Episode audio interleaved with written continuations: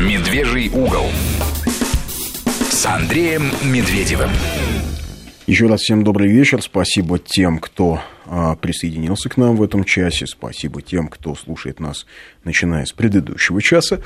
Константин Семин нас покинул, но в студии по-прежнему Андрей Медведев, Мария Фролова, Сергей Корнеевский. Как и обещали, пожаловал к нам писатель Дмитрий Кананыхин. Приветствую, Дмитрий. Добрый вечер, уважаемые радиослушатели. А вот с Дмитрием мы решили поговорить на такую тему. Я сейчас даже не буду ее как-то вот э, называть, просто оттолкнемся. Сами догадаемся. Оттолкнемся от события. А, значит, а, неделю назад, да, по-моему, неделю назад это было, деятели нашей культуры общались э, с Владимиром Путиным. Вот они общались и общались, и, значит, режиссер Сакуров вдруг ни с того ни с сего начал говорить о том, что государство должно немедленно простить другого режиссера Сенцова. Ну, тут я, конечно, не очень понимаю, почему товарища Сенцова называют режиссером. Он все-таки снял один э, короткометражный фильм довольно странного содержания. И, наверное, так и меня можно называть врачом. Я же смотрел сериал Доктор Хаус. Mm-hmm. Ну, почему? Чем я не врач после этого? Но ну, да бог с ним. А, и очевидно, что Сенцова осудили не за то, что он режиссер, а за то, что он террорист, а за то, что он готовил теракты в Крыму. Да, они там сделали два поджога, но, в общем, задержали-то их самодельными взрывными, взрывными устройствами. Там серьезная группа, и не всю группу задержали, часть группы сбежала. Но, тем не менее. А вот, значит, э, э, долго-долго говорили о Сенцове, убеждали, что его нужно простить, что его необходимо простить и вообще проявить милосердие по отношению к террористу. И мне это напомнило историю, которая произошла э, в конце XIX века, когда э, в Российской империи судили народовольцев. Судили народовольцев, которые убили Александра II. Ну, вот эта группа, там, там в частности, Кибальчич туда входил, вот который написал тогда возмутительное совершенно письмо Александру Третьему, что это, это хорошее дело, этот террор, мы таким образом Россию спасаем. Желающие могут почитать его. И вот тогда профессор Петербургского университета Владимир Сергеевич Соловьев, сын историка Соловьева, он выступал с публичной лекцией перед большой аудиторией и закончил эту лекцию призывом к амнистии террористов. Он сказал, царь может их простить. Он сказал, царь должен их простить. Ну, естественно, ему устроили овацию. И вот сто с лишним лет назад Кибальчич, ну, почти 140 лет назад, Кибальчич и остальные э, народовольцы. Потом в 90-е годы наша либеральная интеллектуальная элита как-то очень благоволила и Басаеву, и Дудаеву, и Саид Буряского именовали кавказским Че Геварой, и прочих всех. Это прямая цитата из э, одной журналистки. А, и я помню, как э, покойная Политковская говорила во время Нордоста, что, понимаете, это ведь воины, это воины, и они пришли умереть как воины, и мы должны это принять, и мы, в общем, нам стоит их отпустить. А, ну, а теперь вот, значит, режиссер Сенцов. При этом, скажем, никакого сочувствия к двум русским героическим медсестрам, погибшим в Сирии на днях, а, наша отечественная интеллектуальная элита не проявила. И вот попробуем поговорить об этом. Что здесь, почему это так? Почему, откуда эта странная традиция? Все время поддерживать а, не просто людей, а, которые как-то выражают несогласие с государством, а людей, которые разрушают государство, причем разрушают самыми крайними способами, самыми опасными способами. И это не просто поддержка таких людей, это некое восхищение.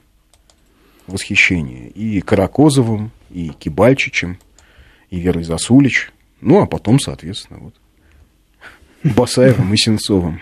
Дмитрий. Э, значит, чтобы понять, что это за феномен, что это за явление, ну, у нас в обществе традиционно принято говорить о некотором либерализме, либеральном течении, вот, э, представители которого, в частности, часто, часто себя выражают как оппонентами нынешнему режиму, как они любят называть, и консерваторами консервативными слоями населения, всем остальным населением, которое называется анчоусами, ватниками, быдлом, это какое-то существует противостояние. Чтобы понять, вот существуют какие-то очень простые маркеры. Вот как э, Андрей начал, э, собственно говоря, две медсестры погибли, их не, заме... их не заметили, предпочли не заметить, зажмурились изо всех сил. При этом э, судьба крымского террориста является такой актуальной, что речь идет там несколько горячих, жарких минут. Таких маркеров для того, чтобы понять, что это заявление. Сейчас достаточно много, мы уже, слава богу, имеем такой опыт. Элементарно. Крым, Крым чей? И человека переклинивает, его сразу переклинивает. Наш, не наш. Человека можно спросить, русская наука, она чего-то добилась? Или это только лишь подражание э, Западу, все импортировали, все украли, бомбу украли, вообще все, что можно. У то нас... есть iPhone не iPhone, Илон Маск не Илон Маск. Э, да, то есть наука, культура, отношение к приращению земель, к тому, прогрессивная культура, непрогрессивная культура, элементарное отношение к русским народным песням. Если человека переклинивает, он испытывает изжогу, идиосинкразию, его прям вот вы, выбешивает. Вот эти маркеры простые, крымчей, и человек бесится. Он тебе может в лицо не сказать, ну, потому что посмотрит, мало ли, прилетит, ты рядом стоишь. А в Фейсбуке может, или там в соцсети он может тебе ответить матом. И все что угодно сказать, потому что его эти простые маркеры бесят эти вопросы, они для того, чтобы понять, что происходит, э, уже давным-давно э, великий э, русский, советский философ Алексей Федорович Лосев, он написал великолепную работу, он был за них репрессирован. Но одна из самых фундаментальных – это диалектика мифа, где он показал, что у нас есть преемственность, например, мифол... преемственность между эм, так скажем, античными временами, средневековьем, и а эти времена стоят в оппозиции между случившейся реформацией, возрождением и новым временем. Когда произошла замена, так скажем, люди, грубо говоря, восстали против Бога. Ну, такая философия.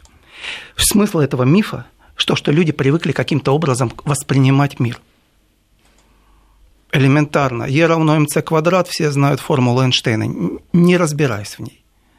Все знают, что там э, в 17 году большевики свергли царя, не задумываясь о том, что э, отречение произошло в феврале. И большевики И вообще в это время... Идет смешение событий. Постоянно идет мифология, сумасшедшая мифология, и драка мифологии произошла вокруг вот сейчас Андрей Шалепа блестяще выдал фильм «28 панфиловцев», который показал, что такое может быть народный фильм, когда народ рубится, миф это или не миф. То есть, еще раз, это способ мировоззрения. И есть люди, которые категорически не воспринимают э, идею, например, собирания русских земель, им хорошо, чтобы было бы там 20 маленьких Швейцарий, процветающих – не задумываясь о том, какой кровью это обойдется. Он у нас Советский Союз только что распался. 25 лет назад кровью умылись все. И вот эта вся история, она происходит от того, как люди воспринимают э, вот эти устоявшиеся представления, часто антинаучные, ненаучные, не соответствующие тому представлению, что и происходит на самом деле. И у нас существует группа людей, которых, ну, привыкли называть либералами, это такой же миф. И есть люди, которые все остальные, которых почему-то считают консерваторами. А если вот так разобраться, то это все у нас наоборот. У нас абсолютная шизофрения с этими понятиями. Почему? С дону выдачи нет. Это у нас э, либеральная или консервативная позиция? у нас всю Сибирь прошагали казаки, которых принято относить к э, консерваторам, а это люди, по сути дела, выступавшие за максимальную свободу. Большевиков поддержали вслед за родовольцами с позиций «земля и воля». Этот лозунг «земля и воля» его и Махно крутил, и народ откликался. На что? На землю и на волю. То есть, чтобы было где жить, и чтобы было как жить. И не мешай мне. По сути дела, наш народ, огромный многонациональный русский народ, это люди фронтира, покорившие всю Евразию. Это невозможно сделать э, э, консервативному народу, народу таких э, костных убеждений. Этот народ развивался, размножался, расселялся по территории, вбирал в себя все национальности, которые встречал на своем пути, без геноцида, в отличие от э, того, ну, скажем, что англичан в Индии. Англичан в Индии, англичан в Ирландии, того, что устроили испанцы в Латинской Америке, то, что англосаксы устроили там с этими индейцами. Этот синтетический народ в себя это вбирал. Так это либералы, ребята. А консерваторы – это те, которые вцепились в свои понятия, и они их держатся. Вот они сейчас, по сути дела, те, кого мы привыкли называть либералами, это они консерваторы. А и мы сейчас об этом поговорим, потому что они отстаивают те завоевания, которые они получили в результате развала Союза, приватизации народного добра. Они получили э, в наследство театры, издательства, заводы, пароходы. И сейчас их задача не допустить конкуренции. Если мы говорим, например, сравниваем с э, оплотом, так скажем, идеалом э, либералов э, американской мечтой, где в основе американской мечты каждый может добиться успеха. Ну, если она, он правда, будет... сейчас уже не работает последние лет не 30, важно, но а, тем не менее. Она медийная, это миф, американский миф, который работает, люди привыкли так думать то у нас сейчас те люди, которые восторгаются Америкой, категорически против любой конкуренции в культуре, идеологии, пропаганде, в развитии внутренней промышленности, в собирании земель, в развитии народа. Зачем рожать, если можно там устроить э, там, Зачем, ну, вообще, зачем дети, зачем аборты, вот только, это да? все, вот это размножение да. народа.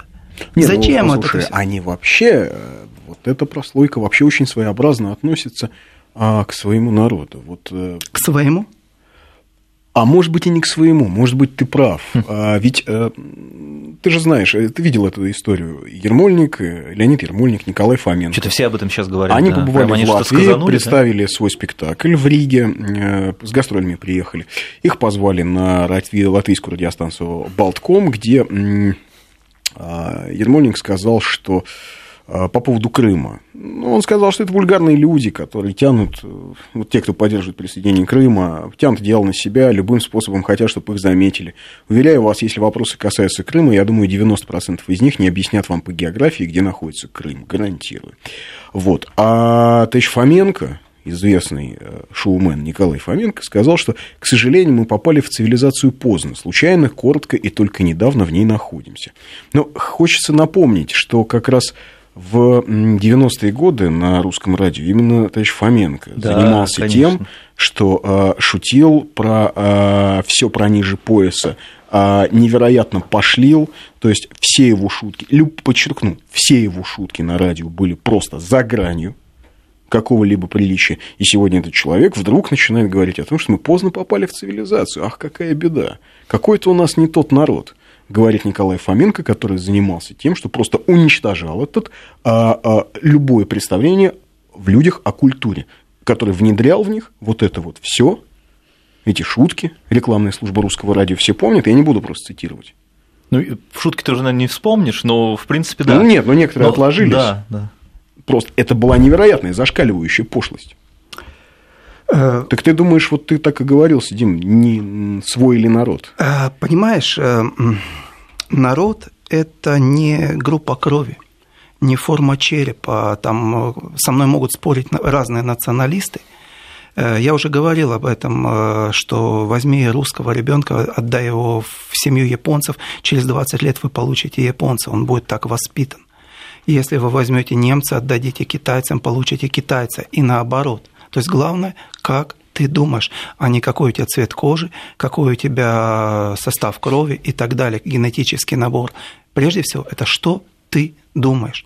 Если Леонид Исаакович Ярмольник э, думает, э, что русские не найдут Крым, который полит кровью русских э, дедов и прадедов, я думаю, что это от незнания народа, среди которого он живет, или нежелания знать, что думает этот народ. Если эм, Николай Владимирович Фоменко – Э, утверждает, что мы поздно э, там, присоединились к цивилизации. Вот у немцев 110 лет э, Мерседес, это, как он сказал, в генотипе. Но это значит, что он просто не знает об истории русской цивилизации, инженерной школы, научной школы, культурной школы. Но это просто у него такой миф. Это почему Андрей вспомнил? Потому что это очень яркое Эм, яркое, такое, яркое выступление представителей нашей культуры, требующих к себе внимания, уважения, утверждающих, что у них есть самоцензура и никакого внешнего на них воздействия быть не может и не должно. При этом Леонид Исаакович э, э, Ермольник возмущается тем, что у нас слишком много на себя берет церковь, и вообще это нельзя позволять церкви вообще во что-то вмешиваться. Ну, то есть, представляете, там э, тысячелетняя русская церковь, которая и в Иге сохранила понятие те, которые сформировали русский народ, да, и я имею в виду весь многонациональный, и через христианство помогла русским не ввалиться в эту трясину сумасшедшего геноцида, а именно э, через э, вот этот толерантность к другим народам, этносам, вобрать себя и сделать Россию огромной, вот такой многонациональной, многоконфессиональной страной, это нельзя позволять.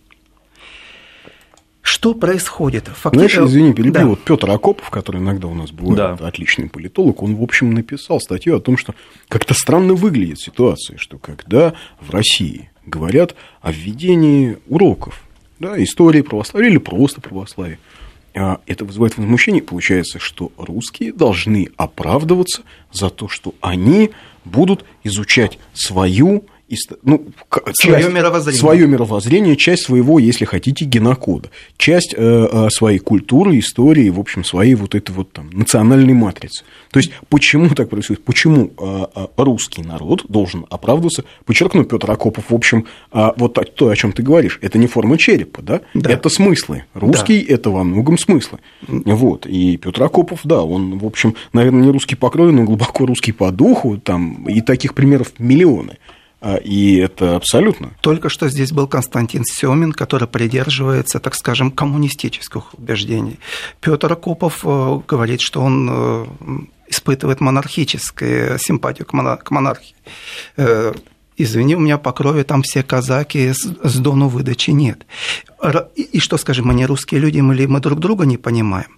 Но с другой стороны, когда мы все вместе собираемся и пытаемся определить, вот они, маркеры, чей Крым, две медсестрички в Алеппо, наши, не наши.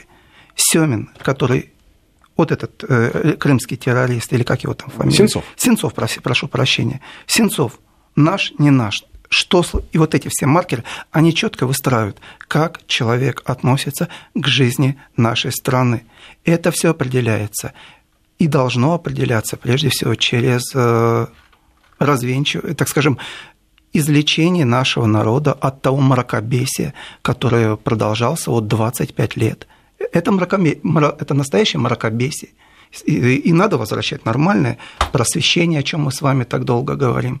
И э, слава богу, что у, Ольги Юрьевны Васильевой такая страш... Э, огромная э, работа, такое поприще в Министерстве образования. Мы видим, как э, народ буквально э, аплодирует э, антикоррупционным всем вот этой волне, которая пошла. Но мы что, вот я не слышу, чтобы наша бравая образованщина, говоря терминами Солженицына, чтобы она поддерживала антикоррупционные вот эти все дела. Я не они слышу, говорят они о том, что новый 30... Или они говорят, что новый 37 или вернулся, или молчат. Или молчат. А почему? А потому что, вспомни, здесь был Юрий Георгиевич Милославский, и он сказал, а кто они такие? Это не интеллигенция, ребята, Это нижний господский слой. То есть те люди, которые в результате социальных потрясений, обошедшихся народу страшной кровью, миллионами людей, умерших в результате вот этой катастрофы распада Союза, эти все люди дорвались до власти, о чем здесь Константин э, говорил Семин. Но их вот эти все хотелки, их все э, желания обслуживала прислуга, нижний господский слой, халуи, которые почему-то назвали себя интеллигенцией. Не интеллигенция те, которые э, учителя в деревне, не интеллигенция те, которые в Академии наук, в Старой Академии наук, не изобретатели ракетного вооружения, не, не гуманитарии. Вот, они все как-то оказались на периферии. Академик Залезняк, все они где-то там. А у нас вдруг интеллигенция стали э, скоморохи, какие-то бабки-приживалки, шептуни, журналистки. Вот это все непонятно, что вдруг самоназывалась русская интеллигенция. Побойтесь Бога. Ну, самозванцы. Как сказал И вот с этим надо разбираться. А так они не либералы. А они как раз вот те консерваторы, которые хотят сохранить статус-кво. А сейчас они смотрят, а к ним наш многонациональный русский народ спрашивает, а ты кто такой? Вот откуда ты взялся? Что ты создал? Кроме того, что ты лизал пятки паханам уголовным. Ну, э, тут еще, в общем, возникает и такой вопрос. А почему мы должны все эти ваши художественные экзерсисы оплачивать? То есть ведь недавно совершенно справедливо в Москве Департамент культуры задал вопрос, почему мы должны содержать все эти театры, в которых посещаемость 50%. Много ли в Париже муниципальных театров? Или в Лондоне, или в Берлине? А здесь, значит, они есть.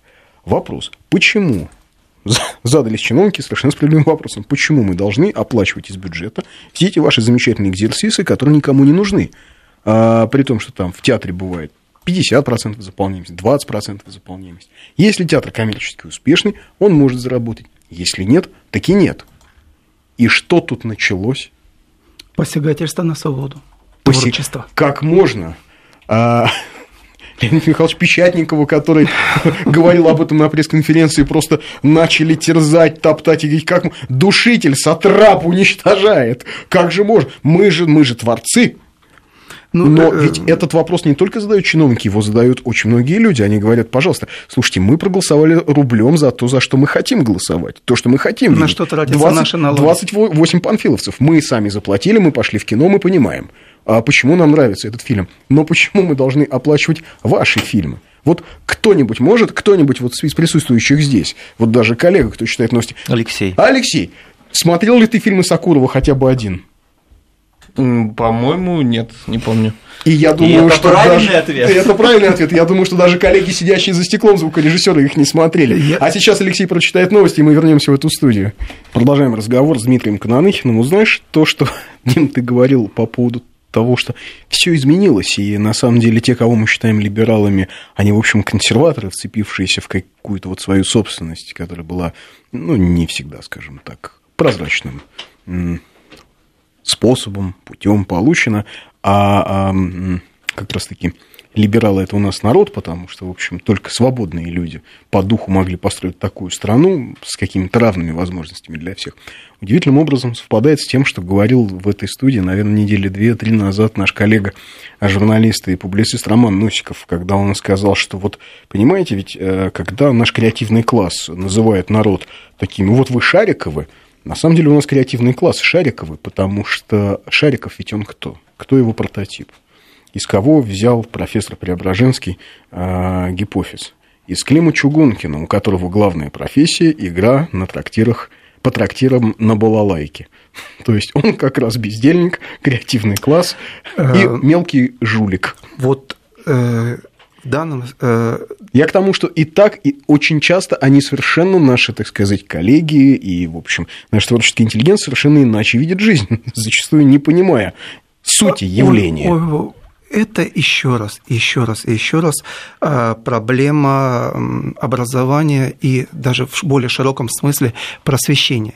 Потому что если человек э, не видел колхоз, если человек не видел, с какой стороны подойти к корове, то если он ставит э, перед собой задачу э, написать книгу, подобную, например, Тихому Дону, и Дмитрий Львович Быков пытается написать роман, подобный вот на такую казачью тему, ну, с точки зрения русского языка не получается. Если человек не знает, э, как работает огромный завод, как по всей стране строятся электростанции, роддома, как, э, какие события происходят здесь и сейчас, и насколько у нас огромная страна, которая непрерывно развивается, он будет э, находиться, так скажем, в своем маленьком мирке, и говорить о том, что, ну, ребята, это у немцев 110 э, лет Мерседес в кинотипе, а то, что э, вся наша история, вот она постоянно пульсирует открытиями, и наш огромный народ, э, который просто больше, чем тот, который имеет там паспорта с двуглавым орлом, это все люди русские, находящиеся в соседних странах и в зарубежье.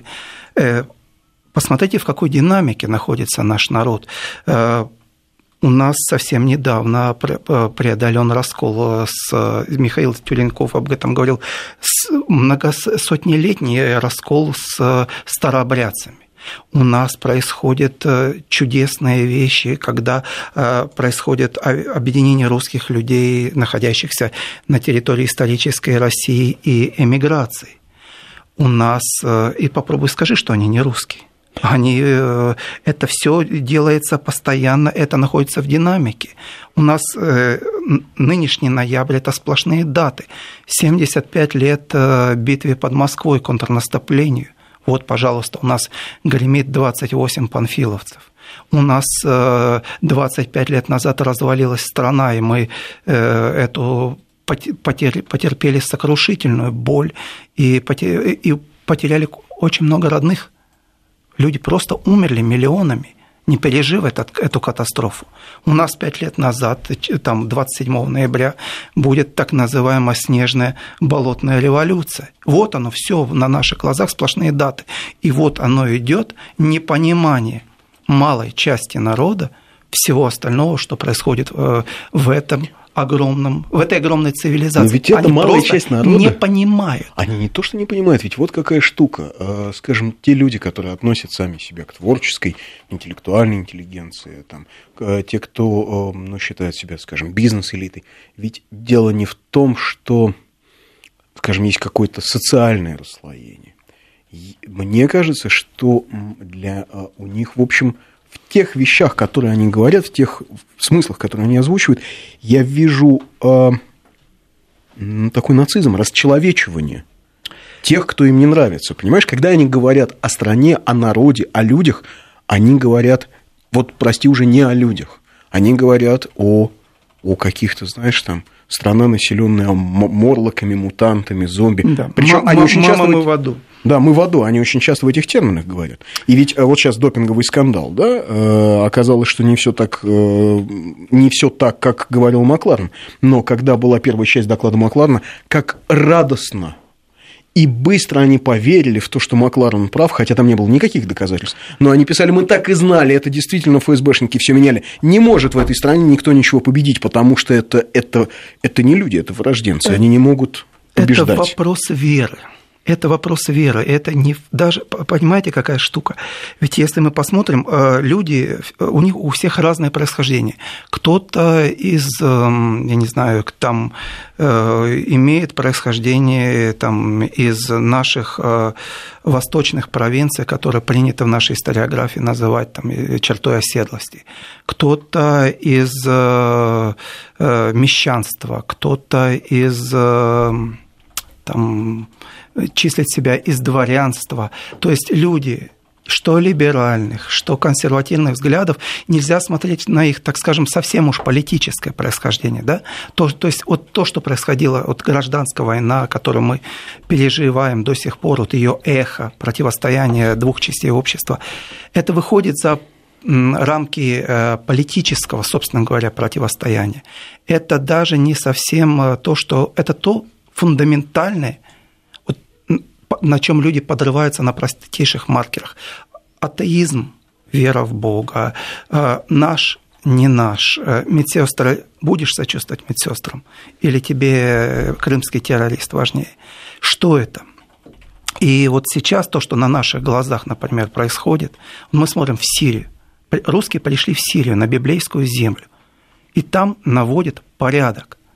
Людей просто сносят крышу, тех, которые готовили целый народ на уничтожение, на геноцид. У нас точно так же часть общества говорит, зачем вы их поддерживаете? Мы не признаем это, за что гибнут наши люди. За тирана Асада гибнут наши люди, говорят они. Да, да, за вот этот режим, за то, что вы там будете Роснефть продавать, вот это вот что вы творите. А и люди не видят того, что это на самом деле ведь не просто так, это библейская история творится на наших глазах. По сути дела, на ветхозаветной земле, где совершенно варварскими, ветхозаветными, ну, скажем, способами. Вот эти бармалеи уничтожают просто людей совершенно из, из веры, из чади ада, вот они уничтожают людей, пришли люди, которые э, сказали, стоп, хватит, а теперь по справедливости. Вот пришли русские, вот, ведь лучше всего показывают, за кого народ, даже тот сирийский, когда освобождает Алеппо, в какую сторону люди бегут. Они не бегут туда, вглубь террористических кварталов. То есть а, врагу не бегут, да? Они, они, бегут, они все бегут туда, где Асад. И вот эта вся пропаганда, вся огромная, вот этот пузырь пропаганды, э, который вокруг этого наверчен нашими вероятными партнерами, он лопается простейшим маркером, куда бегут люди. Они бегут к армии Асада, они бегут к русским. Туда, где их ждут русские медсестры, да. русские госпиталя, русские когда, военные. Когда за одну ночь половина Алеппо переходит в руки освободителей, над Алеппо гремят колокола, христианские колокола. Молятся мусульмане, молятся христиане, все кричат «Победа!». Вот сейчас осталось там 5% территории. Что на наших глазах творится библейская история? Что происходит? По сути дела, то, о чем всегда Э, и почему так важно изучать э, нашу историю? Почему так важно изучать основы э, православия как мировоззрение? Что происходит? Происходит столкновение ветхозаветного понимания мира, когда ты с высшей силой находишься в товарно-денежных отношениях. Ну, ты там поставил свечку потолще. Или, Или ветхозаветное. Это ветхозаветное, это любой э, э, православный скажет, что когда человек думает э, о толщине свечки или как там тебе поможет Бог, это чистое язычество. Ну, даже не ветхозаветное, а именно языческое. Языческое да. отношение. Когда человек за, не выбирает, за кого ему жертвовать жизнь, то он, значит, расплачивается самым ценным, бесценным. И вот здесь мы выходим на очень существенный момент. То есть идет противопоставление, столкновение, спор, как хотите, конфликт двух способов отношения к миру. Либо у тебя есть ценности, либо у тебя есть идеалы. И вот здесь два, так скажем, способа относиться к миру, два мировоззрения, две философии, две веры. Либо ты в товарно-денежных отношениях там положил кролика на жертвенник, ну, тебе немножко Бог помог закатил гекатомбу на 100 быков. Ну, классно, тебе теперь там купил индульгенцию на 100 лет вперед. Ну, все, молодец. А если у тебя есть идеал, и кто-то кричит э, коммунисты вперед, и люди идут в атаку в 42-м, там, 43-м году, он что, за какие ценности? Нет, он у него идеал. И вот поэтому... То... Вот сейчас мы прервемся на а, погоду и продолжим через минуту-другую разговор о том, какая разница между ценностями и идеалом. Продолжаем разговор с Дмитрием Кананыхиным. Остановились мы перед погодой на том, что начали разбирать, в чем все-таки разница между ценностью, ценностями и э, иде... идеалом. идеалом. Ну, вот смотрите, допустим, очень многие наши деятели бизнеса, ну, кстати, деятели культуры и искусства говорят о том, что проблема-то России в том, что у нас э, с европейскими ценностями не все здорово. Маловато у нас этих европейских ценностей. Никак мы не хотим приобщиться к, к европейским ценностям. Ну, вот э, э, в вопросе есть ответ, э, потому что если там у Николя Саркози оказывается случайно завалившиеся там 50 миллионов на Э, предвыборную кампанию от несчастного э, Каддафи. Каддафи, ну, вот это, наверное, европейская ценность. Когда там мэр Берлина обнимается с очередным там мусульманским проповедником или где там ставят огромную мечеть, но это и есть ценность. То есть нормально люди вступают в товарно-денежные отношения, э, делают свой, свой такой бизнес, гешефт, уважаемые люди. То есть еще раз, это очень принципиальный момент. Э, европейская цивилизация, она великая, она построена э, христиан, христианами. Эта цивилизация принесла десятки и сотни войн. Она чрезвычайно жизнеспособна. И то, что там э, ее элита в основе, я думаю, что Европа просто так, как стая, как стая летучих мышей, не развалится, но то, что от этих, так скажем, навязанных ценностей Европа отойдет, это понятно. То есть те люди, которые нам проповедуют европейские ценности, они не очень понимают европейскую цивилизацию. На их глазах происходит катастрофа, когда оплот ценностей Соединенных Штатов Америки говорит, нет, ребята, мы, у нас есть свои понимание о том, как развиваться Америке. И люди, которых травили в, а, в США за проявление не тех политических взглядов, голосуют за своего американца. Он, пусть он будет американским президентом, но они проголосовали за совсем другую матрицу понимание, как, как развиваться в стране. Ну, за ту Америку, которая была, скажем, лет 50 назад, да. который, где действительно была американская мечта, где были равные с возможности. конкуренцией, с свободами, вот эта земля и воля, и, ребят, поменьше нам вот этих эм, сверхценностей, сверхъестественных ценностей. Э, с, с радужным флагом. Но просто когда говорят о европейских ценностях сегодня у нас в России, да, деятели либерального крыла, они как раз имеют в виду вот те самые современные нам европейские ценности. Да. То есть они не говорят, скажем, о, об иезуитах, которые впервые заговорили о правах человека, имея в виду индейцев, что нельзя уничтожать индейцев. Почему, кстати, очень интересный момент. В Южной Америке индейцы сохранились, и никогда не было резерваций. А Северную Америку Очистили.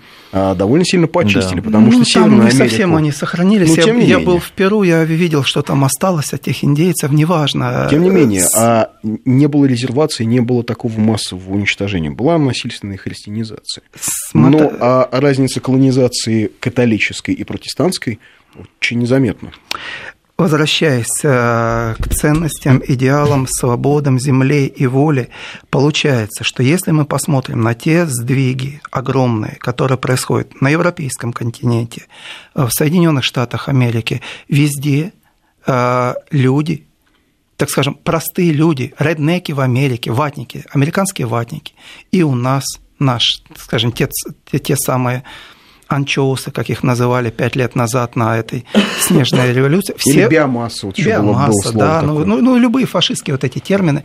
Э, люди, они что выступают? За уравниловку? Нет.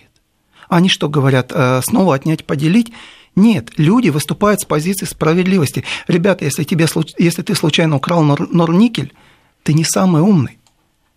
Это надо разбираться. Но если ты создал сам своим умом, своим страданием – со стараниями, ты молодец. А иногда и страданиями. И страданиями. То есть э, принципиальный вопрос к свободной конкуренции, свободного доступа к образованию, не блату, отсутствию коррупции как равным возможностям в бизнесе. Я скажу такие немножко непривычные, э, непривычную вещь, буквально секунду. На Майдан украинский, народ украинский вышел, потому что его достал Янукович с коррупцией. А то, что этот народ простой развели вот эти взбунтовавшиеся украинские олигархи, это, ну, к сожалению, народ это сейчас расхлебывает. Но колоссальный был запрос украинского народа, русского народа, южно-российского э, происхождения против этой коррупции. У нас какой колоссальный запрос – Народ не терпит этого. Посмотрите, э, недавно... Ну, у нас на этот запрос есть некий ответ. Не всегда он всех устраивает. А... Многим хотелось бы, чтобы ответ был пожестче и помасштабнее. А... Если он будет жесткий, мы скатимся в ситуацию, когда элита будет э, настолько э, нелояльна, что она э, сотворит то, что сотворилось при Хрущеве, и когда э, Сталина предали мгновенно и отреклись от сталинских, так скажем, того большого советского стиля, так скажем, ну, пошел Хрущев, э, доложился в американском посольстве со своим докладом, и все, и 20-й съезд, а в 22 году плачут все и выносят Сталина из мавзолея. Вот что не должно случиться в нашей стране. Равное образование – равные возможности, свободная конкуренция. Это, вы посмотрите про эти по стране, как развиваются наиболее интенсивно, как нужно фермерам дешевый кредит как нужна фермерам свободная земля. Не та земля, которая под латифундиями в сотни тысяч гектаров. Вы про эти по Орловской, по Курской областям. Насколько у нас сумасшедшая концентрация земель. Это что, земля и воля? Это то, о чем э, э, русскому народу обещали еще Пугачев, э, там, Разин, большевики. Нет, это огромные латифундии, которые невозможно на них развиваться народу. Там не будет новых хуторов, там не будет новых деревень, там не будет новых поселков, новых городов.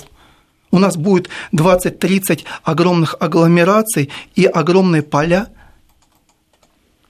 странным образом сконцентрированы в руках непонятно каких э, частных собственников. Ну, кстати, есть много людей, которые именно этого и хотели бы. Ну, ребята, в данном случае... Э, Ведь они об этом говорят. Так они вот, об этом говорят совершенно открыто, что и не надо людям все это давать. Правильно, и надо ограничивать э, демократию с точки зрения э, избирательного ценза. И то, что надо вести избирательный ценз по доходам и по происхождению, почему угодно, любым способом отменить демократию, потому что там анчоусы, ватники, быдло, реднеки, американцы, э, так скажем, либерального происхождения, они затыкали рты своим американцам, так скажем, трамповских убеждений, тем, которые за конкуренцию. Те консерваторы, которые у нас выступают за сохранение монополии на пропаганду, за сохранение возможности сосать государственный бюджет в сфере культуры, э, там, театрального деятельности, э, книгоиздания, Посмотрите, какая коррупция в, э, вот всплыла вот это непотизм в Академии наук, когда там скум, сват, брат, дочки, все стали академики, вот сейчас подня, поднялась эта тема. И это везде. Это гены. Ну да, это... Может быть, они просто действительно были такие гениальные, что, знаешь... Генотип. Да это просто. Вот, например, в медицине вас не будут обучать. Вот и все. Да. Ну, а, я думаю, что разговор придется нам еще продолжить, потому что сейчас мы его как-то на самой высокой ноте заканчиваем. Ну а пока, напоминаю, был у нас в гостях Дмитрий Кананыхин. Спасибо, что побывал.